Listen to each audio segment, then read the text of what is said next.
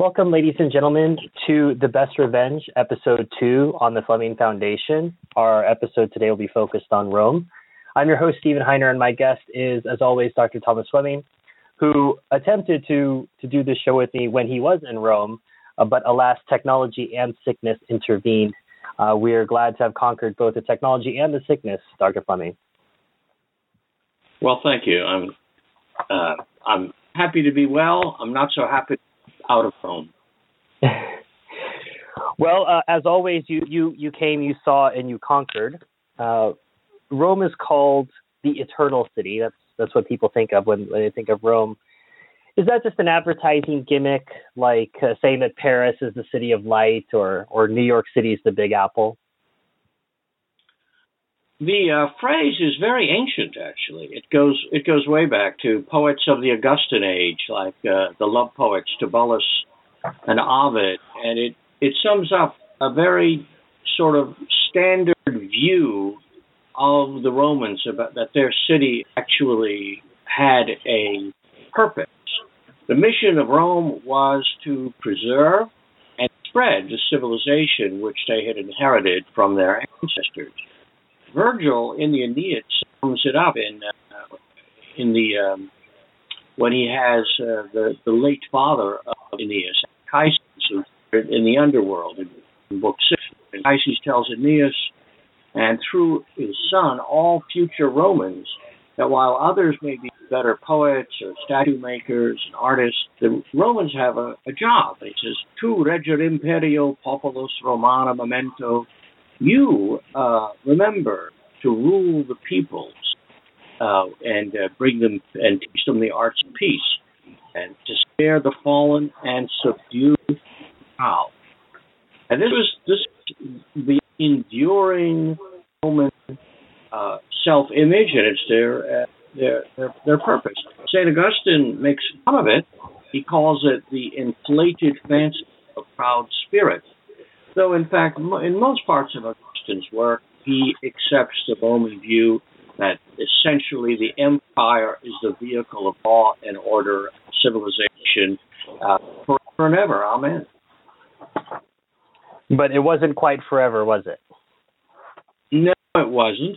But in a way, it was. Uh, Rome was, you know, for a long time, it was in, in, in its day, and for uh, certainly a thousand or more years later, justest, most effective, and humane large commonwealth the world had ever and probably will ever see.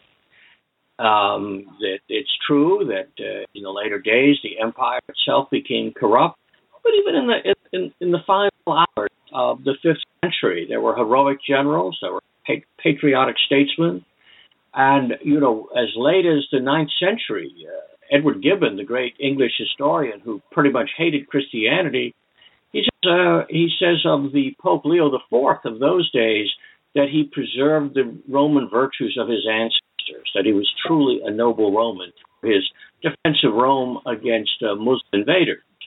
Because, uh, in, in a large sense, the struggle of the world, the struggle for civilization, has been between the Greco-Roman order as ruled by Rome and uh, and its enemies, which were baby-killing Carthaginians in the ancient world, but uh, uh, include uh, destructive terrorists uh, who are invading Italy even today. Hmm. It's quite a thing to imagine Leo and Attila uh, in that moment that uh, he's persuading him not to to go any further and, and, and sack the city. Yeah, you know, historians today, uh, over the past 150 years, they they're they're, they're mainly pretty anti-papal, but they don't know what to do with that episode because the episode is well attested. Something happened when Leo went in this, this embassy to Attila to tell him to, to spare Rome. And uh, whether Attila had already made up his mind or what, whatever, it's all speculation. But at the time, uh, uh, observers believed that uh, that Leo's forceful character, and he was a very he was a very great man in his age. And Attila, we know, uh, was responsive to that. Attila always wanted to deal with the top people on the other side. He was sort of a Donald Trump character, and uh, and I think he felt that in in in Pope Leo the Great that he was dealing with the best of the Romans, as indeed he was. Boy, um, uh, given uh, given the, the latest news stories, I, I, will I will avoid going down the Donald Trump papacy route for the moment, uh, and and keep will keep us on track. Um, I know that you had a particular poem from Oscar Wilde uh, that you wanted to use to bring us into the present moment. Obviously, we're talking about Leo and Attila and the idea of the eternal city. But would you like to share some of those verses? Yes. The um, Wilde, uh, Wilde, of course, was uh, was very fond of Rome. Wilde was a was a Roman Catholic, and he wrote a a, a little city a, a little um, poem called Urbs Sacra Aeterna, Rome Sacred Eternal. Rome, what a scroll of history thine has been. In the first days of thy sword, Republican, ruled the whole world for many an age's span. Then of thy people thou wert crowned queen, till in thy streets the bearded Goth was seen. And now upon thy walls the breezes span. Ah, city crowned by God, discrowned by man, the hated flag of red and white and green. When was thy glory? When in search for power thine eagles flew to greet the double sun, and all the nations trembled at thy rod? Nay, but thy glory tarried for this hour, when pilgrims kneel before the Holy One, the prisoned shepherd of the Church of God. Well, what is that uh, that hated flag? I, I have a, a, clue given the colors, but you might you might bring our listeners in on that. The uh, the hated flag is the flag of Italy. You know, Rome had uh, Roman uh, the, the the Roman Church had been given power. Uh, forget the donation of uh, Constantine; it had been given power explicitly by the Emperor Justinian. The power was expanded by Kings Pippin and Charlemagne, and so Rome had been an independent commonwealth uh, and, and, and ruled the so-called Papal States, which is better known as the as the Commonwealth, the patrimony of St. Peter. Then in the 1840s and 50s came this movement toward Italian unification. This was, of course, really a movement by which the northern Italian rulers in Piedmont and Lombardia conquered central and southern Italy and subjugated it. The uh, and as and, and you know the the the First Vatican Council was held as these armies are moving through the Papal States, and if they hadn't adjourned the meeting, uh, they would have uh, they would the Pope Pius IX became known as the prisoner in the Vatican because even though he had vast territories that the Church was supposed to own, St. John Lateran, uh, the, the, the, so-called Palace of the Chancery, they're all, all over Rome. There's, there's huge areas which are uh, even today some of it belongs to the papal state, the, to the Vatican state, and uh, but the Pope chose he refused to deal with the ruffians because he knew they were anti-Christian, violently anti-Christian, immoral, and they were looters. And so there's the Pope holed up in the Vatican the ugly Italian tricolor, which apes the French Jacobin flag, uh, flying over sacred territory in Rome. It was it was a uh, it was a horrifying event for people in Rome. The uh, the Italian the Roman aristocracy, many of those families drew black curtains over their windows. They refused to vote or hold public office or ever receive anyone in their home who was an employee of the of the new government. Now, in, in of course textbooks, Garibaldi and Victor Emmanuel II, both in Italian and American textbooks, this is a triumph of democracy. It's a wonderful, glorious thing. You know, the Victor Emmanuel is George Washington, etc. But in fact, it was a, a terrible act of subjugation, and this by a government which had already been confiscating churches and schools and persecuting the church in northern Italy for quite some time. They always claimed to be religious Catholics, but they were what, what secular Catholics. They believed the church should not be involved in education or even the regulation of morals. You should just give sermons on Sundays, and that's enough. There's a if you go to Rome, uh, if you go over to Trastevere, which where I often uh, stay, and we, we stayed there for over a month uh, in uh, January, February, in, if you go across uh, the Ponte Garibaldi into Trastevere, you'll see a, a, a, statue of a man in a bourgeois dress. He looks like he's been drinking and having a good time. And it's a statue of Giuseppe Gioacchino Belli, who was a uh, an interesting uh, poet of the time. He is often described by Catholics as an anti-Catholic poet who hated the church. This is not true at all. He may, he wrote poems ridiculing the crooked and libidinous priests and cardinals, but you know you could criticize the vices of the church and still love it. And uh, he uh, wrote in the Roman dialect. He was an intensely patriotic Roman, and when the Italian state took over Rome, he he said he put down his pen because he no longer had a country and he no longer had a reason to write. And by the way, this anti-Catholic was made, as so-called, was actually the set, the papal censor for the entire papal states, reviewing what was published in newspapers and and uh, pub- and magazines and books, because Pius IX, who was, believe me, no fool, one of the greatest of the popes in history, uh, Pius IX knew enough to make uh, Belli his censor. So it's interesting how history is constantly being distorted and rewritten, and even even good learned Catholics I know think Belli is the enemy of the church, and they're, it's completely wrong. Well, there's a lot to go into here, Dr. Fleming. So let me let me start by saying that I think it's clear that this was the end of any naivete for Pius IX because in the beginning of his reign, he really bought into all of the stuff that Garibaldi and his crew were selling, their Freemasonic agenda, not quite so openly Freemasonic, but this idea of of updating and and bringing uh, bringing the papal states into into the modern era. And as the armies were marching in, he figured out, well, maybe accommodating these guys wasn't the best idea. You know, there are uh, there are a number of uh, interesting books on uh, on IX. Uh, one of the the there the the old version was that he was a liberal and that who had to wise up. You know, like uh, Irving Kristol's famous statement that a neoconservative was a liberal who had been mugged by reality. In mm-hmm. fact, what he the, the papal states were terribly corrupt, as most governments are most of the time, and he was trying to clean them up. And he thought there could be a, a role in secular administration for secular uh, uh, for secular administrators. But um, you know, he had it was very limited cleanup idea. And of course, when uh, when the, uh, the when the left started in the first time they attacked Rome, he was narrowly missed by an assassin's bullet, which killed his secretary standing next to him.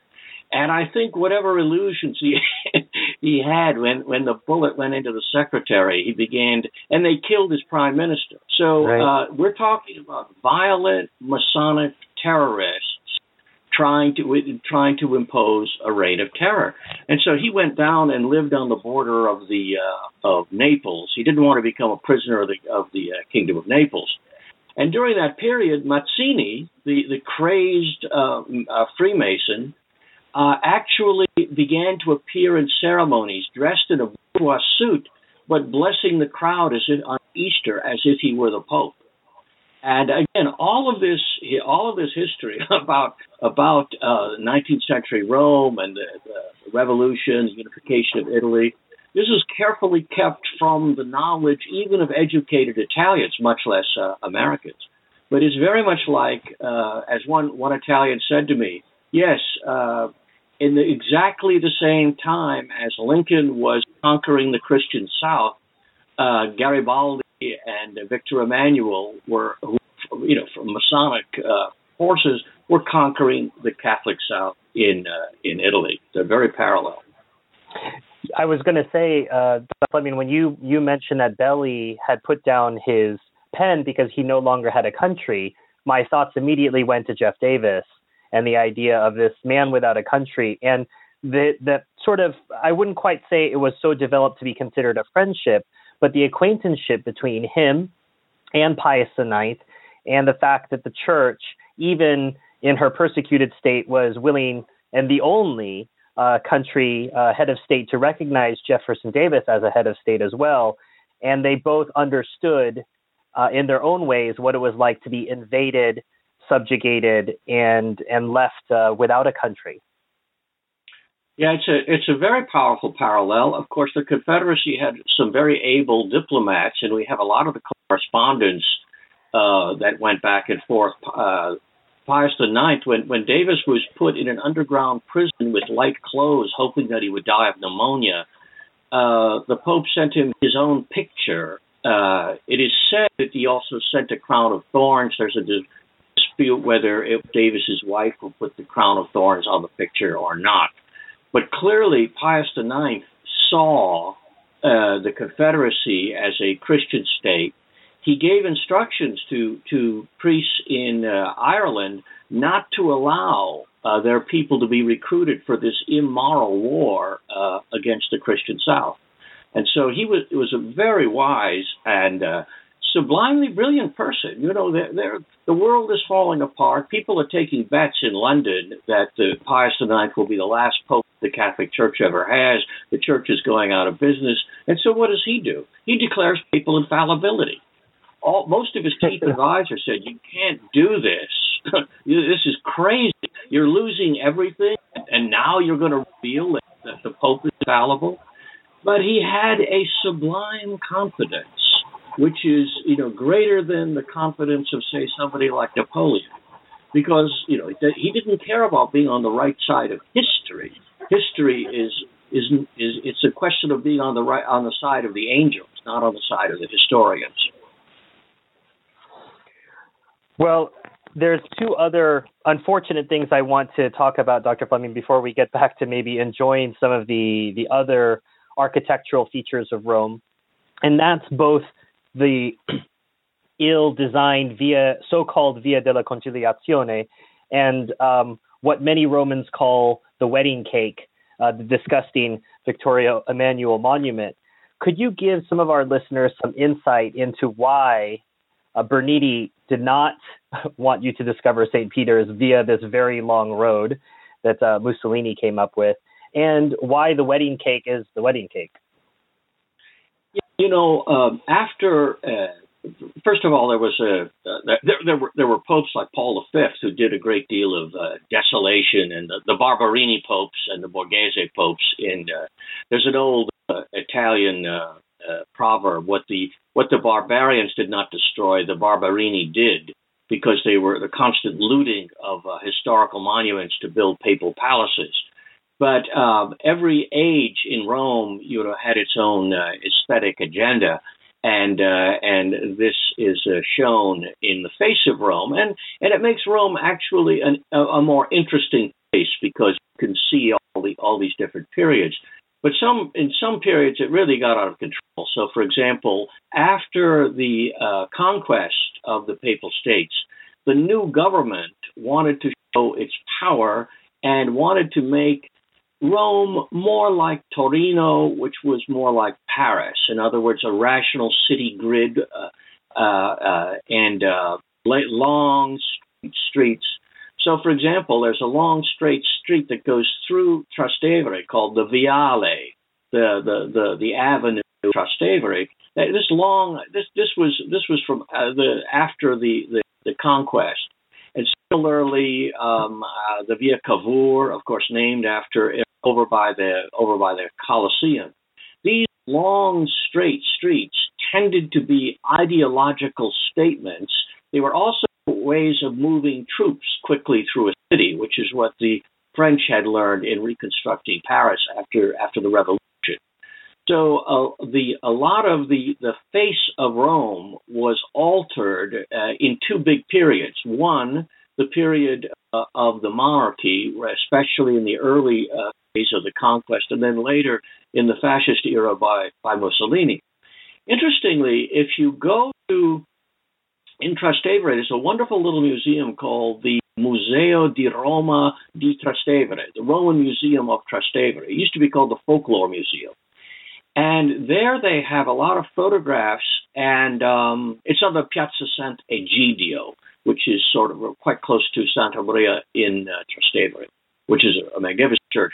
But this this little museum has lots of photographs and watercolors done specifically by artists who knew that the destruction of Rome was beginning by these modernist forces of the of the Risorgimento. And so they wanted to preserve a record of what Rome looked like in the good old days.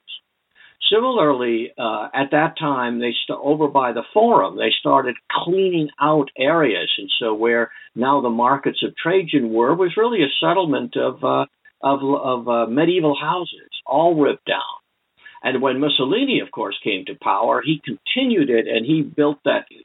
Uh, and there, there's some needs. You know, it's a, Rome is a modern city, and they made it a capital, and you have to understand that it's, this isn't just an ideological project. And so Mussolini bulldozed that long uh, street of the uh, Roman uh, Fora, uh, the Imperial Fora, which therefore caused a great deal of uh, of awful destruction. But Mussolini also gave the architect, the archaeologist, several years. He said, "I'll give you, you know, we'll stop construction. You can dig up everything you can because this includes like the the uh, the uh, uh, there's an area an piece built by Vespasian. There's there's lots of major uh, archaeological work there." But the worst thing that ever happened to Rome was the Victor Emmanuel Monument which is the altar of the patria, the altar of the fatherland, this huge, mon- monstrous nightmare, which is sometimes called the wedding cake. Some people used to, when we used to have typewriters, people would call it the typewriter.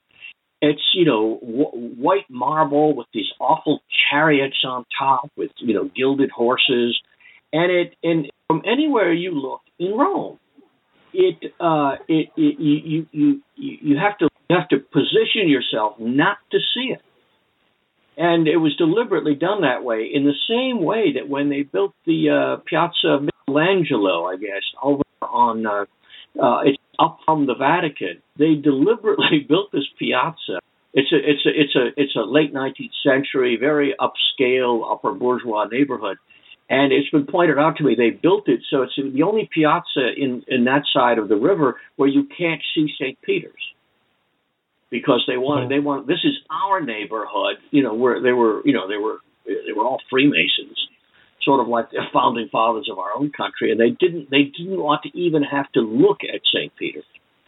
so a lot of uh, a lot of strange uh, strange things take place but one of the ways you get to know a city you get to know it by its odd angles and what can what can you see from where like going up, uh, walking the steep hill of the Aventine up to Santa Sabina. And when you get up there, you can, uh, it's in Santa Sabina is perhaps the, the oldest intact major basilica. So it's I, probably the prettiest spot in Rome. And you, you walk around the orange grove there, and, and there's a there's a parapet that looks out over the city, and you could identify, you know, a, a dozen major churches just from there. There what there's a famous little keyhole. What is that in the gate for the for the Knights of Malta? And you mm-hmm. can look through that keyhole through a series, and you get sort of a telescopic view. But uh, all over Rome are these uh, like wonderful odd angles. And uh, one of the things you can do is, is for example, if you go to the, the biggest tourist spot other than the Spanish Steps is probably Piazza Navona, where with the church of uh, Saint Agnes in agony, as they like to say, Santa Agnese in agone, Saint Agnes on the racetrack, because the Piazza Navona still preserves the, the the shape of a Roman racecourse, and you know the, there are you you you walk through not far from there, and the streets all curve weird. And the reason the streets are curving the way they are is it was the theater of Pompey. A- after 2,000 years, the streets still outline the theater. And so you're all, no matter how the city grows, no matter how it develops, neighborhood upon neighborhood, churches replacing temples, office buildings replacing churches, but nonetheless, that you you are always in this organic, constantly growing, but also constantly preserving the old outlines. Well, I, I do very much love Piazza Navona. It's got great gelato and terrible restaurants. But uh, there's terrible this... restaurants, and the gelato isn't as good as it used to be. well, you, you've been there more recently than I have, so you would. Yeah, you know, I actually, uh, you know, we we're in an endless pursuit of uh, of good gelato. We we used to go to Santa, you know, Eustachio for the coffee, but uh, that uh, it's no long now. It's a tourist trap. That's the things get discovered, and then you have to move on.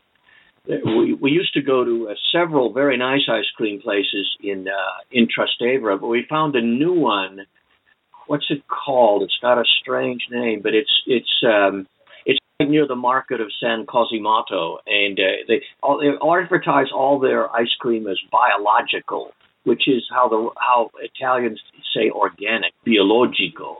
Well, what else mm. is gelato? Yeah, you know, but um, it was the big thing to look for, Stephen. I'm sure you know this. There are two key words. Don't just go to any place and buy ice cream. You want it to say either fatto in casa, or fatto a casa, homemade, made right there on the premises, or artigianale, which is made by craft.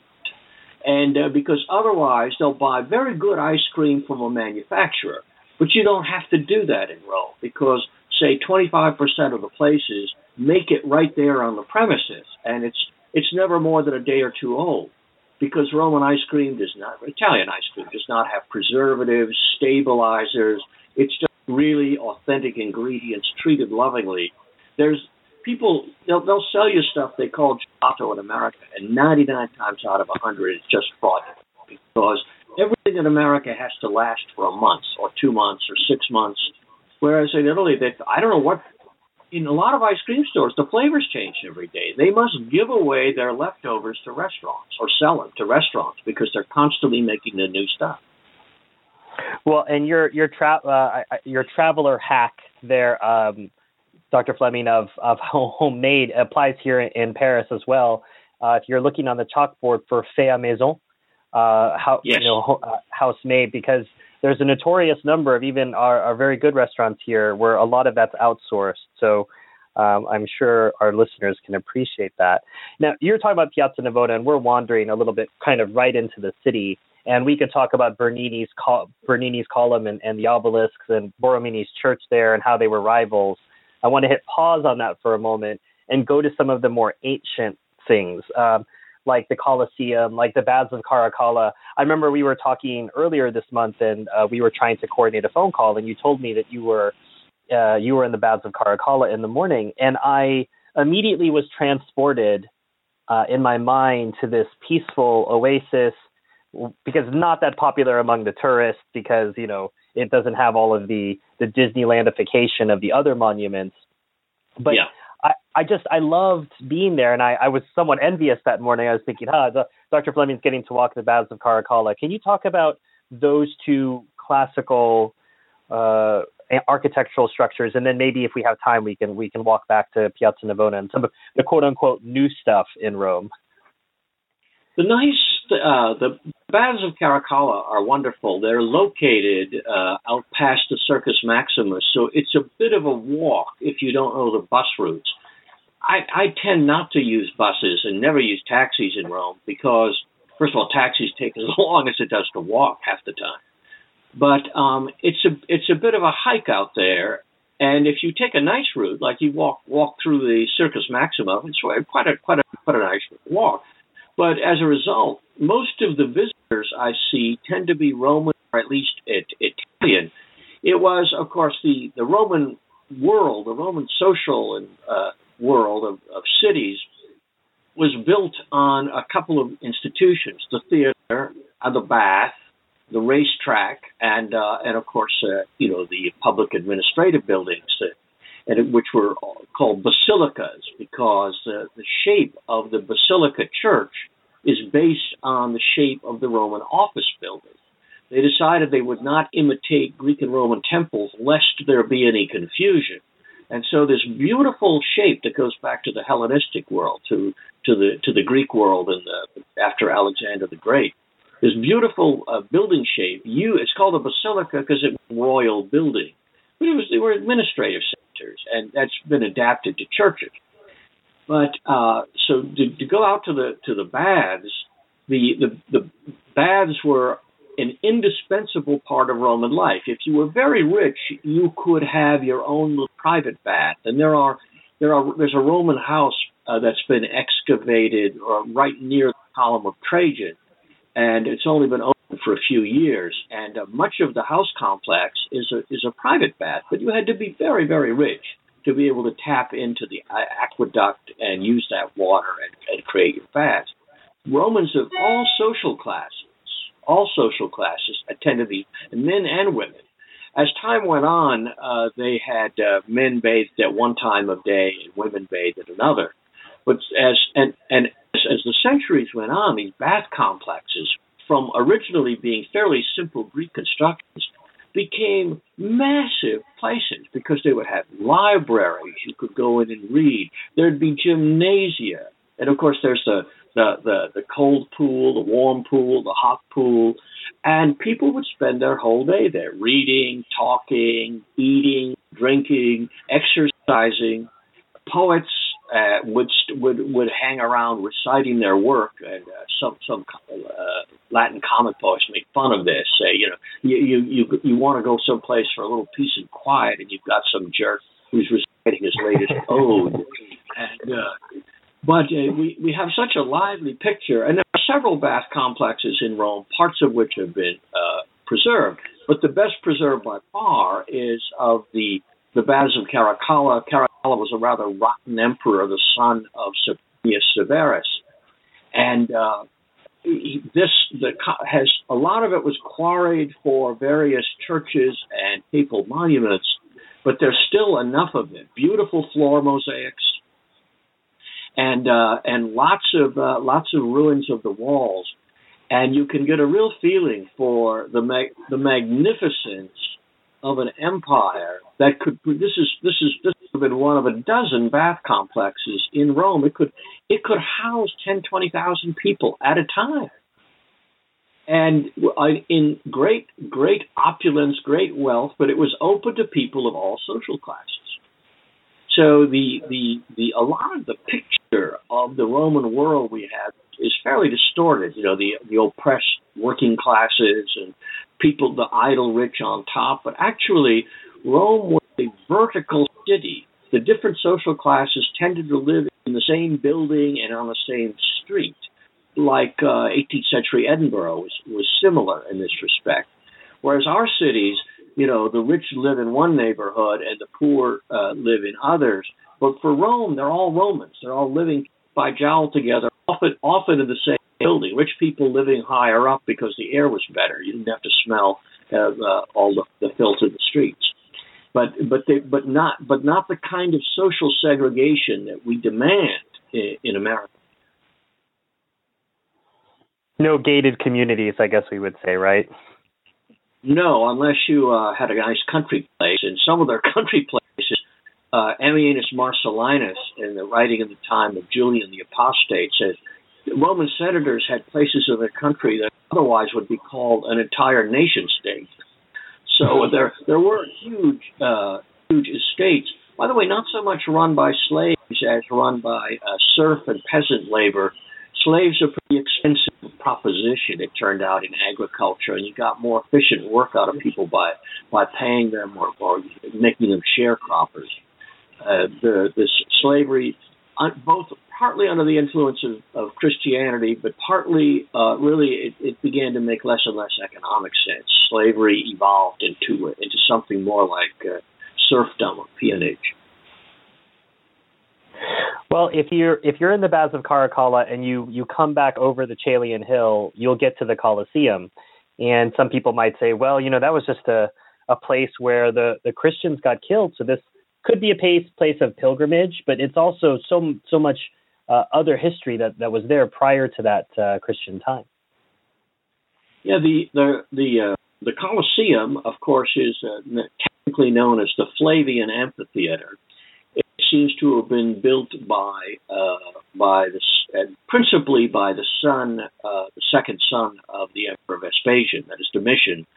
There had been there a big statue, a colossal statue of Nero as Apollo and that got moved and they changed. They had you know Nero was a nut job, uh, whereas Vespasian was uh, was was an extremely sane and lucid and humble middle class middle class ruler. So they built the Colosseum for various kind of sports and entertainments, uh, you know, wild beast fighting, uh, various things, including gladiatorial combat, in which you know fairly high portion of uh, of homicides. But you know, if you fought well, you were usually spared. It's not it's not the kind of grisly entertainment uh, that we think of in, in America. I used to when when I would teach uh, Roman history and classics and things in universities, they would say, "Oh, those evil Romans! You know, they exulted in the spectacle of bloodshed." I said, "Well, what's your favorite movies?" You know, they, you know, they in those days, you know, might have been uh, the good, the bad, and the ugly, or some war movie. I said, you know, your favorite movies, you know, you've got hundreds of people being mutilated and dismembered and blown up, and yet you have the nerve to complain about the Romans like these blood spectacles. You know, people go to the Indianapolis 500 for the sole reason so that they, they hope they're going to see somebody die in a fiery crash. So far as historians can reconstruct, no Christian was ever thrown to the lions in the Colosseum. Uh, it was the uh, if this is uh, except accident, you might be a Christian, but the reason you were there is because you were uh, uh, a criminal fighting fighting with beasts the, there were other pl- where you executed uh, Christians. For example, there was a, a race course of what's it called, Caligula and Gaius and Nero over the Vatican Hill, and it's at that race course that um, Saint Peter was almost certainly uh, executed and the question is, why there and not at one of the race courses or one of the other venue, entertainment venues in the middle of Rome? Of course, by at that point, the Colosseum had not even been. But there were other, you know, race courses like at the Piazza Navona and the, in the Campus Martius. And the answer is because in the Great Fire that hit Rome, uh, where Nero blamed the Christians, uh, which had had nothing to do with it, but in the Great Fire, it built it burnt all these places down. So if you wanted to have uh, horse races and uh, burn a couple of Christians, the place to do it was across the river, really out in the boondocks uh, on the in the Vatican. And so th- this is where Peter met his end, and it's where he appears to have been buried. And so they built uh, a place of worship on the site of uh, of uh, Peter's grave. And generation after generation preserved the knowledge that this was the place where Peter had been martyred. And uh, eventually, when uh, Constantine had churches built, and by the way, it's very interesting that almost all of Constantine's major churches are built outside of Rome or just inside. The Roman aristocracy was very non-Christian till ver- till fairly late, and uh, they did not want to see a church in the Roman Forum. They did not want to see a church in the heart of old Rome. So if you look like St. John Lateran, way up uh, on, on one end of the city, the Church of St. Agnes outside the walls, St. Lawrence outside the walls, St. Peter outside the wall, all of these were outside of Rome. And, uh, and of course, you can take the so-called Scavi tour of St. Peter, and now you can go layer after layer. And what you discover, and this is not just Catholic superstition, all the work has been done by more or less non Catholic scholars and archaeologists. The, the site of Peter's burial seems to be right under the altar of St. Peter's. And that's because generation after generation piously preserved this memory. And always a place where you have this experience all the time. You go ground, ground level at St. Peter's, of course, is a, is a Renaissance to Baroque construction. But as you go under, you go down to, you can go down even to a level where you find pagan burials uh, because it had been used as a burial site. Go to San Clemente, a, a beautiful basilica mm. in Rome, not too far from the Colosseum. And uh, there's the, the, the late medieval church that we that we see today. But then you go downstairs to the to the late Roman church, which is huge and underlying. It was built on top of it. But you go below that level, and before long, you are in a Mithraeum. That is, it's it's like a Masonic lodge where people were given instruction into the rites of Mithra. And as you go below that, there is a spring of bubbling water because of, which may have been one of the sources for the Vestal Virgins to gather their water, clean their altar. In any event, the, the, this, the, it was a sacred spring which made the place sacred, and it's still this ancient pagan spring still under the Church of San Clemente. Well, there's there's a there's a lot of lot of questions I have for you there, Dr. Fleming. Let me let me uh, confine it to a quick question on the Scavi tour. Do you still sign up for that on, on the side of St. Peter's, and it's is it still like a two or three week waiting period to get in on that? Depending on the time of year. Now, I haven't done it in about three or four years, but I continue to look into uh, for for other people what what the drill is. Um, in summer and uh, spring, summer, and early fall, it can be you better sign up long in advance. In the winter, in, in uh, after Christmas, that is after after Epiphany, yeah, yeah, by January seventh, a lot of Rome Rome becomes very interesting. A lot restaurants close down. It's almost like the uh, the uh, August holiday where everybody gets out. But after, but Rome becomes a ghost town in the second half of January and early February. Then uh, uh, the, it, it, may only need uh, signing up for a, a, day or two in advance, but you you definitely want to check. Um, you, you, get a lot of false information. For example, I was told that uh, if you want to go to the Vatican Museum, you can go in the afternoon. Don't bother to reserve because nobody goes there. Well, the, the, admittedly, the line was only a half mile long, and it only took us an hour and a half to get into my least favorite place in Rome. and um, but the, the the the problem was I realized uh, after I'd stood in line for 45 minutes it was Monday. And Monday, the problem in Rome and throughout Italy is everything closes on Monday.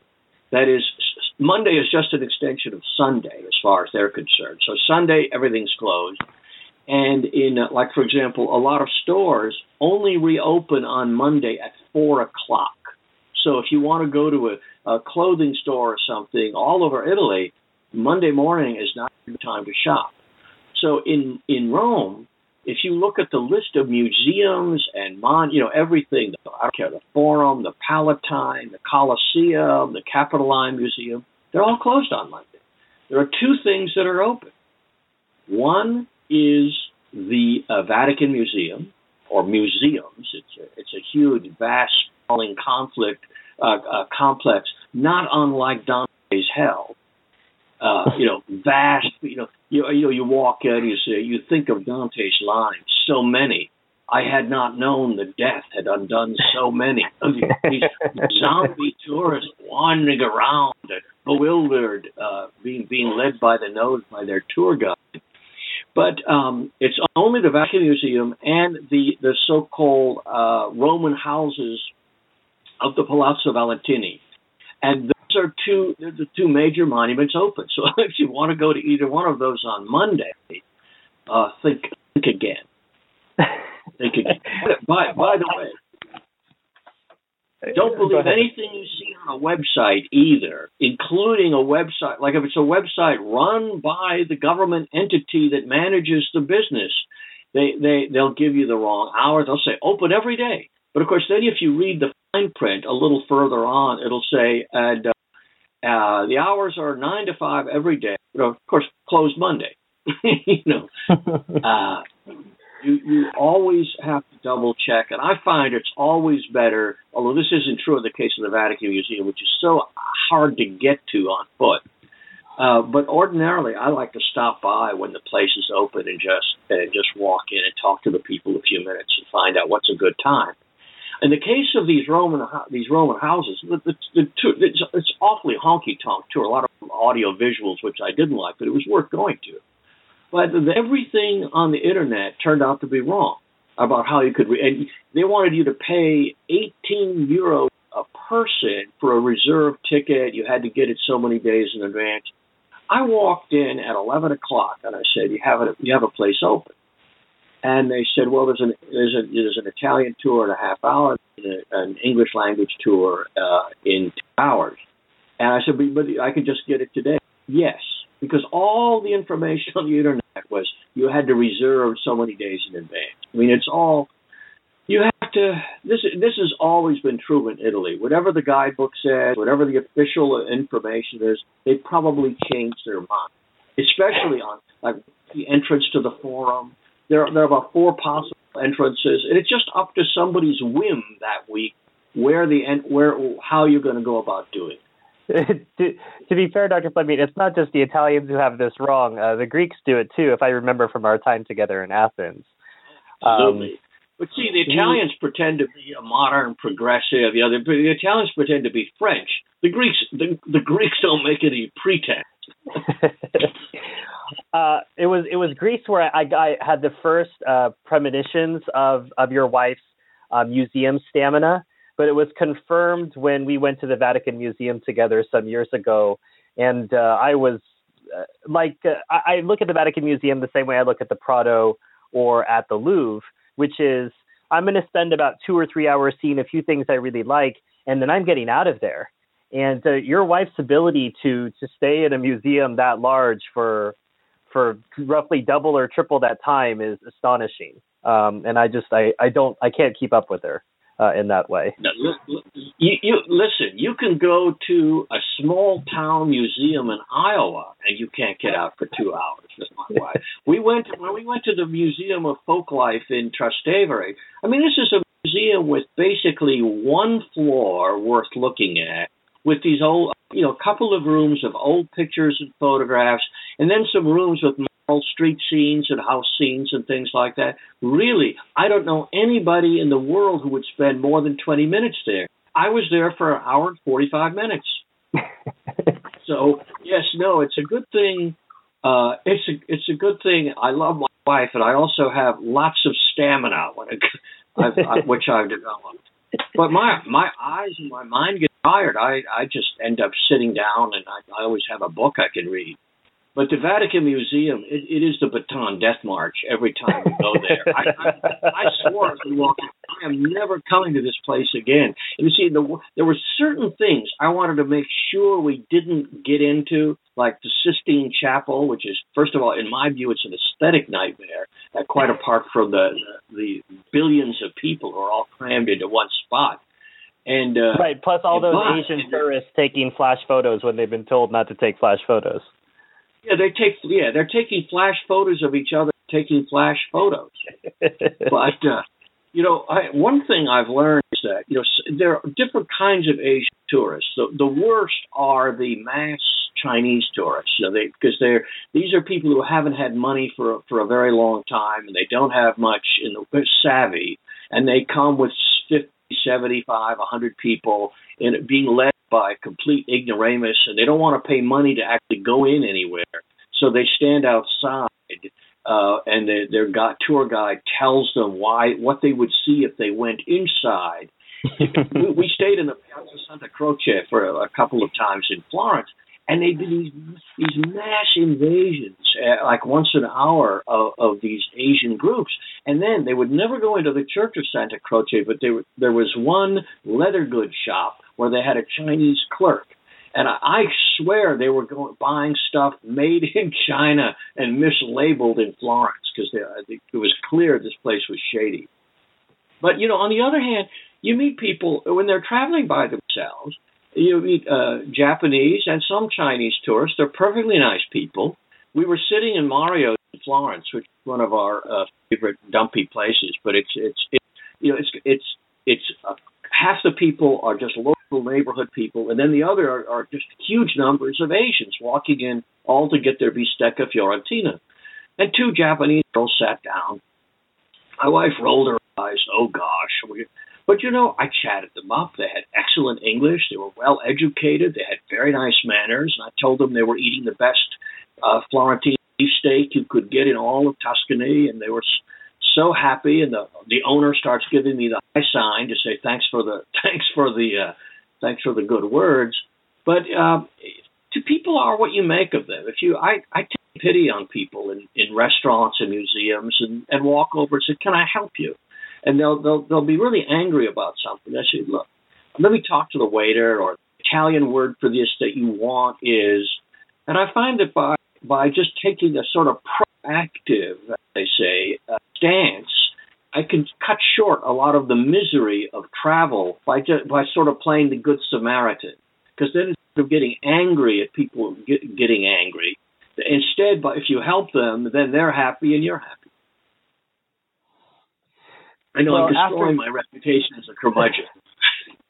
well, after you've spent a, a long uh, day in a museum, you might want to sit down and have a glass of wine somewhere, especially if you're with Dr. Fleming. And uh, since Italy is a wine country, like like France and and let's say like California is in the United States, I tend to think you have to try pretty hard to drink bad wine in in Italy, Dr. Fleming. Am I am I being a, a bit too generous? Well, it depends on where you are. For example, if you're sitting at a bar on the Piazza Navona, they they will do their best to to find you bad wine uh, for a high price. The worst the worst place is around the Vatican because they assume that the the pilgrims who come to the Vatican are are sheep waiting to be sheared. I once saw the first time I was in Rome. I went to having lunch near the Vatican, and a group of Irish nuns. First of all served appallingly bad food, and then and then they got uh, uh, an inflated bill. But if you're wise and you stay away from the Piazza Navona and the and the and the Vatican area, and if you uh, one way of testing the authenticity of a restaurant is ask them about the house wine. And if they say it's good, you know it's not great, but it's good. And if the one if you get one glass of the house wine and it's good, probably the restaurant is not so bad. But if they want to sell you a 30 euro bottle of wine right off the right off the bat, or, or eight euros for a glass, then probably uh, you, you're better off just drinking your glass of wine and getting out. But the wine, wine in Italy, of course, is different everywhere you go, and usually people end up ordering the wine heard of. You know, so that so everywhere you go, they order Chianti, or they order you know Barolo or Barbera or whatever. Whereas I always I always specify, like in in, in Rome, I say I want un buon vino laziale. I want a I want a I want a wine from Latium. I want a local wine. What's and uh, I used not to drink the red wine. And uh, but I finally went to a wine bar about ten years ago, and the guy said, "No, we have some excellent red wine, and it's it's dry, it's somewhat spicy, it's very interesting stuff." They make, uh, the, of course, uh, Rome is famous for its white wine for the Frascati, and to the south the, the famous Est Est, which had been very bad for a long time, and now they've they've reinvented it, and it's quite a good one. And um, there's there's all sorts of wonderful wine uh, that's that's that's locally done within five, ten, twenty miles of Rome. And in stores, it's amazing. We were buying good wine for under six euros a bottle. Now, this is actually the even though the price the the the, exchange rate is like one point ten, one point eleven uh, dollars to the euro. The fact is that Italian prices, both hotels, restaurants, food prices, the Italian price includes tax, tip, service, everything. So when you buy something for dollar six euros, it's actually less than than the equivalent in English in in, in America because you they, they they've included all of the add-ons that that uh, we have here. I mean, America's the land of twenty nine ninety nine. You know, everything is you always price it a penny less because and nobody, of course, is smart enough to figure out that twenty nine ninety nine plus eighteen percent tax or whatever is going to end up being more than thirty dollars. We all know that. We all know that. But um, so Italian right now, if you're going to Rome, it's actually a re a, a, because the exchange rate. It's pretty affordable, and the and the wine. But just don't don't just don't go around drinking Chianti in Rome. That's that's alien. That's a hundred miles away. well, I suppose it's also like having it's like having lasagna in Rome too, Dr. Fleming. That's not something that you do. Uh, but I, I think this is the problem. Uh, Americans we tend to think of Italian food the same way that people think of American food as a sort of amorphous blob of a, a, an assortment of three or four dishes that we know, we don't realize just how regional uh, Italy is. That there are certain dishes that they don't even they've never even heard of. Uh, when I talk about my favorite dishes in Rome, I talk about oxtail, I talk about veal cheek, I talk about tripe. And as I'm talking to someone from Milan about how much I love oxtail, uh, he'll tell me I've, I've never even heard of oxtail. You notice he's not that, that he's not last, my last dish in Rome, my last meal in Rome, uh, right before we left, this was uh, just a few days ago, was the coda vaccinata, the the the, the oxtail at uh, Da Fabrizio, one of my my favorite restaurant in in Trastevere. They always welcome me there. Uh, like I'm a visiting fireman, but um, you know, Roman food is is intensely provincial and local. A lot of it is uh, weird stuff. I mean, they will actually deep fry beef veins.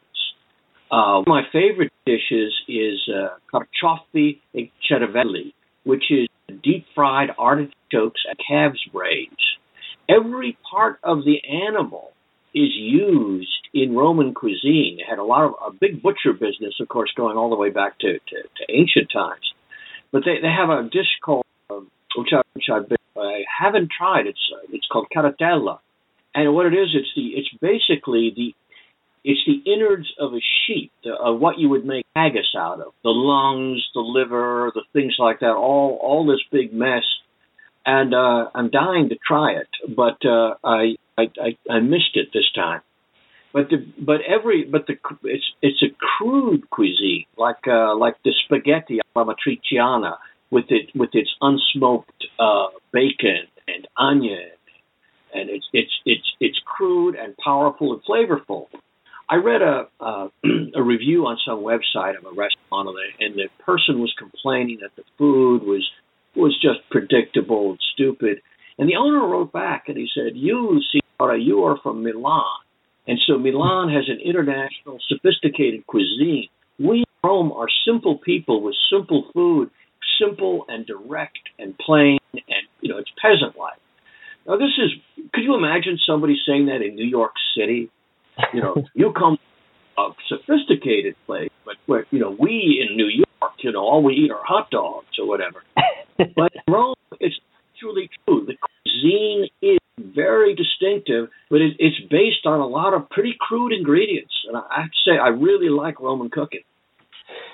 Well, and we are we're showing our biases a little bit, Dr. Fleming, because we talk about Trastevere. I obviously during my semester at Thomas More College, I lived in Trastevere. You like staying in Trastevere. We both stayed uh, on the Janiculum for former Rockford Institute events. So we should admit our bias, but I, I should explain that geographically, for those who haven't been to Rome, that the river divides the Vatican and Trastevere from pretty much the rest of the city and Trastevere was where the slaves lived. And so when you're talking about all these, when Dr. Fleming's talking about all these crude dishes, oxtail, tripe, well, this is what the noble families didn't want to eat. So what do you do with uh, when you're a slave at the end of the day and you're walking home? You just reach out, grab that pig's head, you know, carve out some veal cheeks, go home, or take that oxtail, bring it back home, and guess what? You've got dinner. Um, and it turns out that all that stuff tastes pretty good especially if you uh, learn how to cook it. One of the uh, restaurant areas that is st- that has been famous for since forever, but is still very good, is the is the Roman ghetto, and uh, like uh, restaurants like Da Gigetto, and uh, these were originally uh, Jewish kosher restaurants. There, very few of them are are kosher anymore, and very few are Jewish. But the Jewish cuisine of the Roman ghetto all it is is medieval Roman cooking.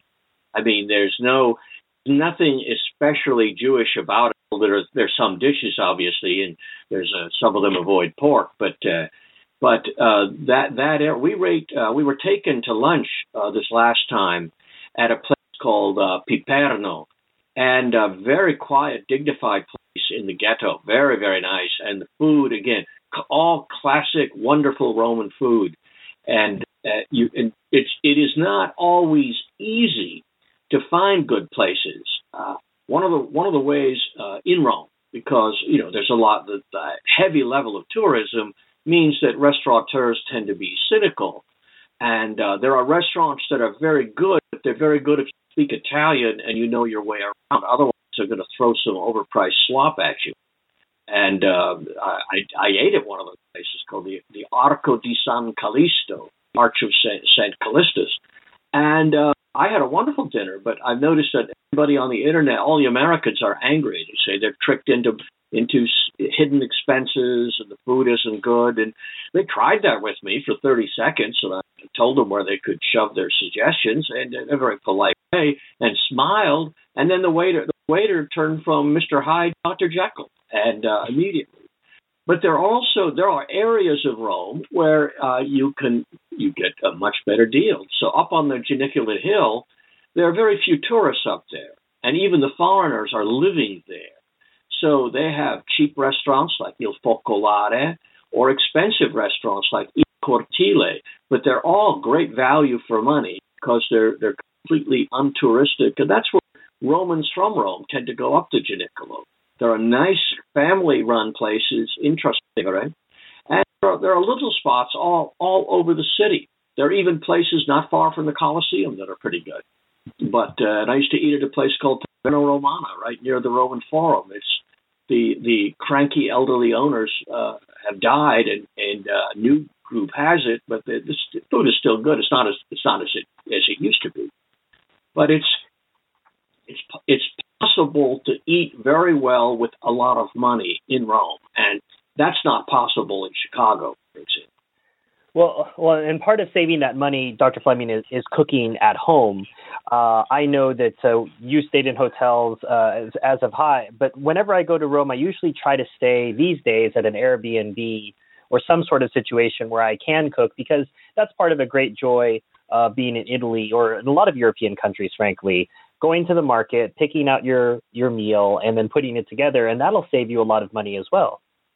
Oh, absolutely. For this past time, we stayed a few days in a hotel uh, because we were then going to Naples. But when we came back, we spent a month in an apartment uh, on the Viale Glorioso in Trastevere. Now it's about three blocks from the market at uh, at uh, San Cosimato. And in fact, and how did you find this apartment, Dr. Fleming? I found it through a Vrbo and Home and Away, which work okay. together. And uh, and so the good thing about that is I, I've tried just trying to go through individual people, but then the, you don't have quality control. You know, you know, there's a certain there's a certain guarantee that people working for these agencies make, and and we were 100% satisfied. We ended up paying less than eighty dollars a night, and for uh, we had a living room dining room combination, a kitchen, a bathroom, and two bedrooms. And in in an upper middle class building, uh, in a very quiet backwater area, so it was uh, it it couldn't have been pleasanter. And there's a plaque on the building which said that uh, Sergio Leone, the great director of spaghetti westerns, had uh, had actually been brought up and so we, so there we were. We, so we watched one night. We watched a fistful of dollars in Italian, and uh, and uh, and and thought about uh, Leone growing up. He tells wonderful stories that they would get pieces of wood. We, we were there, there's steep, steep steps at the end of our street. Uh, fact, just just one building away, very long steep steps like a mountain slope, and they take they would take uh, wooden slats and, and, and toboggan down them. And Leone says that they would they thought they believed that if they urinated on the steps it, they would go faster. so that that must be pleasant to, to wipe out on on uh, you know, uh, not only break your leg but you're full of filth. But um, he said he wanted to make a movie out of it, but, uh, out of his experiences. But then he saw Fellini's great movie about his youth, I Vitelloni, and he decided against it. But apparently that's a lie. He never he never wrote the script. But um, but yeah, every there's a there's a, again there's a sense everywhere you go. It's not just it's not just the Emperor Augustus or it's not just Bernini, but uh, you know the, we're, we're, we were living where where uh, Sergio Leone. Uh, the, uh, somebody told me the other day that uh, when Leone was asked what kind of an actor was Clint Eastwood, he says, "Well, Eastwood has two acting styles: hat on, hat off."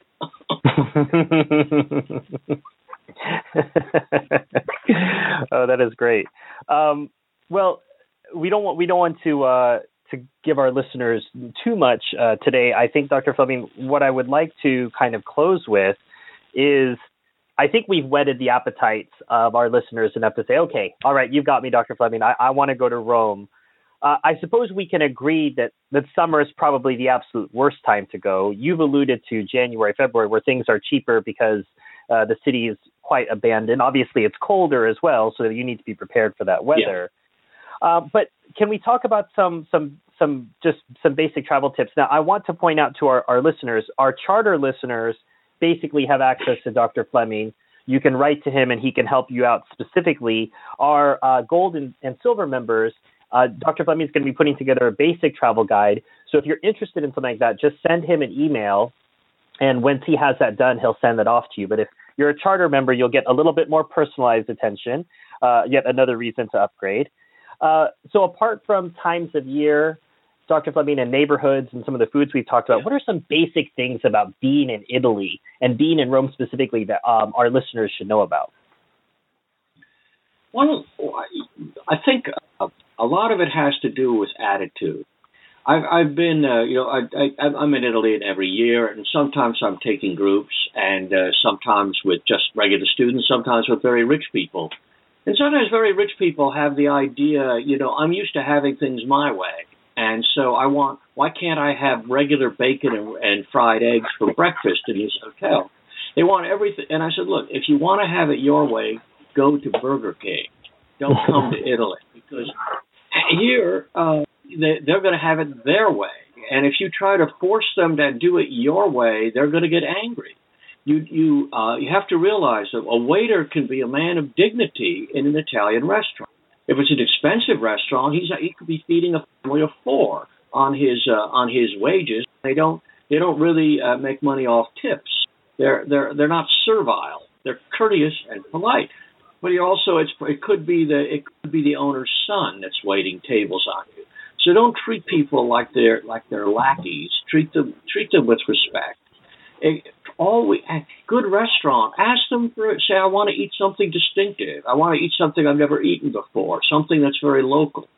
Don't always. Ex- some people say, well, you know, I only all I want is beefsteak. Well, you know, go to Texas, go to Colorado.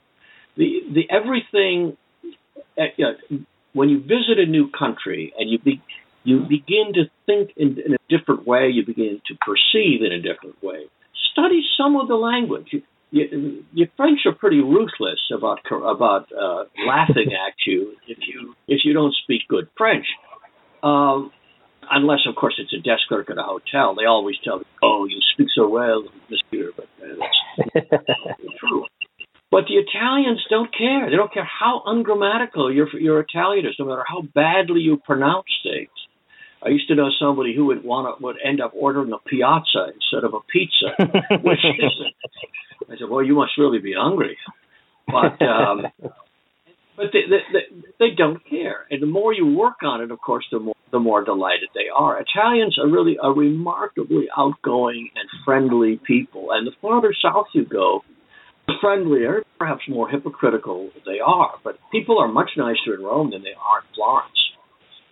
Mm. And they're even nicer in Naples as they're taking your eye teeth out of your head with a pair of pliers, but they're they're doing it with a smile. But um, just joking, I love Naples. But uh, so be be be let let let the city wash over you. I used to walk all over Rome 20 years ago without a guidebook. And I would discovering things that no one had ever seen before, like the Church of Santa Cecilia. but you know, you you you why read the guidebook before you look at something?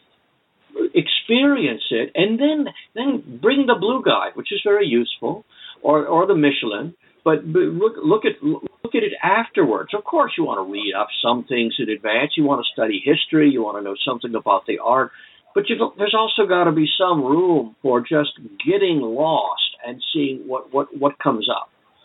I once walked the wrong way on the Tiber for five miles and found amazing things. well, I think that's that's that's the wonderful thing, Dr. Fleming, is um, I, I I feel that our smart devices, rather than tethering us, actually give people a lot of freedom who may not possess some of that bravery that you're talking about. Is that I say just go down this alleyway and just keep going until you get uncomfortable. And if you need to at that point, you can pull out your smartphone and figure out where you are. Right. So in, yeah. in the age of smartphones, you can't really truly be lost. So have the luxury of just wandering as you as you propose uh, it's really fantastic what you can run into. And, and with 900 churches in Rome, there's no shortage of what you can run into there. The, the number of dead bodies, saints, uh, miraculous uh, things that I had only recently remembered that Caravaggio's uh, Calling of St. Matthew's was inside San Luigi Francese. Um, and I saw exactly. people gathered gathered in the corner, and I thought, what are they doing? Oh my gosh, I forgot that that's in here. And uh, you know, blink and you're going to miss the Caravaggio hidden in some side altar of a church. So, so there are three, there are three Caravaggios in that one little area. You know, hmm. all all on all on Saint Matthew, and there, I think there are three three of his very best paintings right there. Yes. And sometimes, uh, by the way, if you go in if you go into San Luigi Francese, the French church, uh, not far from the Piazza Navona, between the Pantheon and Piazza Navona. If you go in there later afternoon, like three thirty, the I found I just happened to be over and over and over. The organist, they have a very beautiful French style organ there, and the and the organist will be uh, practicing, and uh, it's really quite amazing because there's very few people there at that time of day, and have a squint at the Caravaggios, and then sit there and listen, and listen to the organ. It's uh, it's when when these accidents happen, just sit down. We're in Santa Cecilia one day, just looking at the at the famous uh, statue of, of Saint Cecilia, and um, the, the the the church organist came in and was a first class professional and sat there and, and practiced beautifully. Well, and how are some cultural ways that they can prepare ducks? I mean, I know you've talked, you alluded to reading the Gibbon, uh, which of course is a very ambitious thing for a potential visitor. Um, I don't imagine you're necessarily going to recommend that people watch Roman Holiday or something. But uh, what what are other sort of cultural ways that someone could prepare visually, uh, and obviously not by watching any Rick Steves television shows, uh, to get ready to be in Rome? Yeah, I, I have to say that I think Rick Steves probably does a, a great deal of harm in teaching people how to behave like jerks in Italy. Well, your funny clothing where you the the trousers that come apart and unzip and you know and, and so I, I met a couple. We rented a car together to go because the train uh, the train service died from uh, from Ravenna to Bologna. And uh, they were Rick, Rick Steves devotees. And I said you do realize that dressed as you are you have you are wearing a gigantic kick me sign you are ready to be and insulted because you know why would you go would you go they they were from Seattle or Portland or something. I said would you would you would you go out to a business lunch dressed like this? I said you know well why, why do you want to look like a freak? Well they were their, their little things were hurt but um but really I was I was trying to do them a favor. Dre- don't don't dress like you're like you're an escapee from a de- from a deportation camp you don't have to wear a tie. I do. By the way. One of the reasons I get treated so nicely all the time is I'm I'm dressed like a down at heels uh, uh, Italian uh, college professor. So every I'll be walking down the street and they call up professore, professore, and you know how do they know? They know the tweed jacket and the baggy trousers and the and the and the spotted necktie. But yeah, you've um, got the you've got the uniform on. But wear dress business casual at the worst you know, and uh, and be polite. Always, Italians never make a request without saying please, thank you, if you please. Your prego is the most common word, uh, which means basically I beg you. It's like s'il vous plaît in uh, in French, but everything's prego. Because there are there are polite people who don't wish to stomp on your feelings, and the more you accommodate yourself to the way they live, instead of saying all I want is a cup of soup, in a in a in a four star in a three star restaurant. No, you don't do that. You you you go with you have to go with the flow, and and uh, don't don't build up too many expectations. Read history more than guidebooks. There's a there's a lot of different old uh, old books on Roman history, not not just of course Gibbon, and uh, there are, there are lots of um, depending on where you're going. There are there are lots of nice old movies, uh, Italian movies you know, Fellini's early movies are wonderful. Very charming, very uh, very exuberant. Uh, uh, Pietro Germi made uh, made a wonderful made a wonderful movie called uh, called uh, Seduced and Abandoned about Sicily. It, it's, it's I've seen it a times. Screamingly funny. And uh, there are several. There's a nice Italian filmmaker who wrote uh, who a couple of movies recently. One of them is called, I think, Ferragosto, the August holiday and you get a beautiful sense of life in Trastevere during the during the August holiday. And in fact, he was living right near uh, the the little wine bar Ombre Rosse, the the, the, the red the red shadows, where uh, I have spent many a happy morning, afternoon, and evening with uh, other dissolute people. But uh, so there's and just just just don't don't construct the holiday you want to have in your mind in advance. Let let it happen. Let it happen. Read as much history and literature as you can, taking part you know that takes place wherever you're going. But then just let it let things happen and don't don't overplan your day. Don't too much. When you get tired, sit at a cafe and drink wine or eat gelato.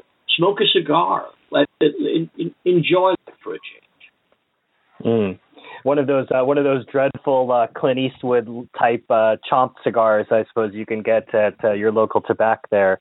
Um, so he he hated them. They're called uh, they're called uh, another hint uh, another hint you'll get only on this program. They're called Toscano Classico, and you can buy them in a little box with about four cigars. They're extremely powerful. They taste like they've got Greek latakia in them.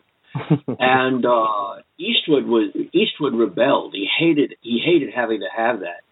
But a friend of Rozov, he made me buy him ten boxes at one point when he was when he was down down in his luck because he smokes those things all day long. And by the way, usually with a cigar, you're reluctant to relight it because then it has this harsh, nasty taste. You can't mm-hmm. tell the difference with it.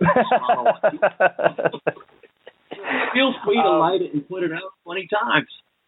Uh, I say, uh, Dr. Fleming, among the ones uh, I know you've listed, Livy, Tacitus, um, Virgil, Ovid, maybe the least intimidating of those, in my mind, for the beginner coming to Rome would be Livy.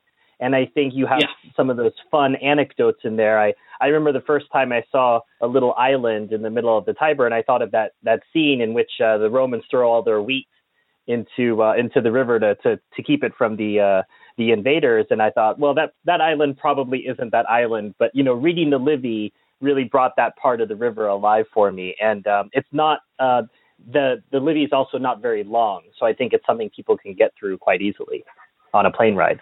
Yeah, yeah, and uh, well, fortunately, most of Livy is lost. So uh, imagine somebody somebody wants came to Rome and they said, "Well, what do you want to see? What are the wonders of Rome?" This is this is uh, you know in the age of Augustus, and he said, "I want to see Livy. He's a man who's written more books than I have read." but yeah, oh. Livy, there are certain ancient writers that um, that uh, can be read. Uh, I've read you know read at the beach, read Livy, Herodotus, Plutarch, uh, and uh, you know Quint. Uh, these these are wonderfully entertaining. There, there's a there's a lot of depth of things to chew on, but it's anecdote after anecdote after anecdote, and they're telling anecdotes. So uh, it's so much better than reading some bare uh, account in a in a textbook. Well, I think that's as good a place as any for us to stop today, Dr. Fleming. If you have any questions for Dr. Fleming or follow up, you can simply email podcast that's plural, P O D C A S T S, at Fleming.foundation. We'll get those questions to Dr. Fleming and we can either answer them on a future episode or he'll put them in ransom notes if you're a subscriber, which you definitely are if you're listening to this podcast, as they're restricted to our subscribers, our members who help make this content possible. So, again, as always, a thank you to you uh, for helping make this content possible. And of course, thank you to Dr. Fleming for taking time from his schedule to share the wonders of the eternal city with us. Dr. Fleming, thanks for your time. It's been a pleasure.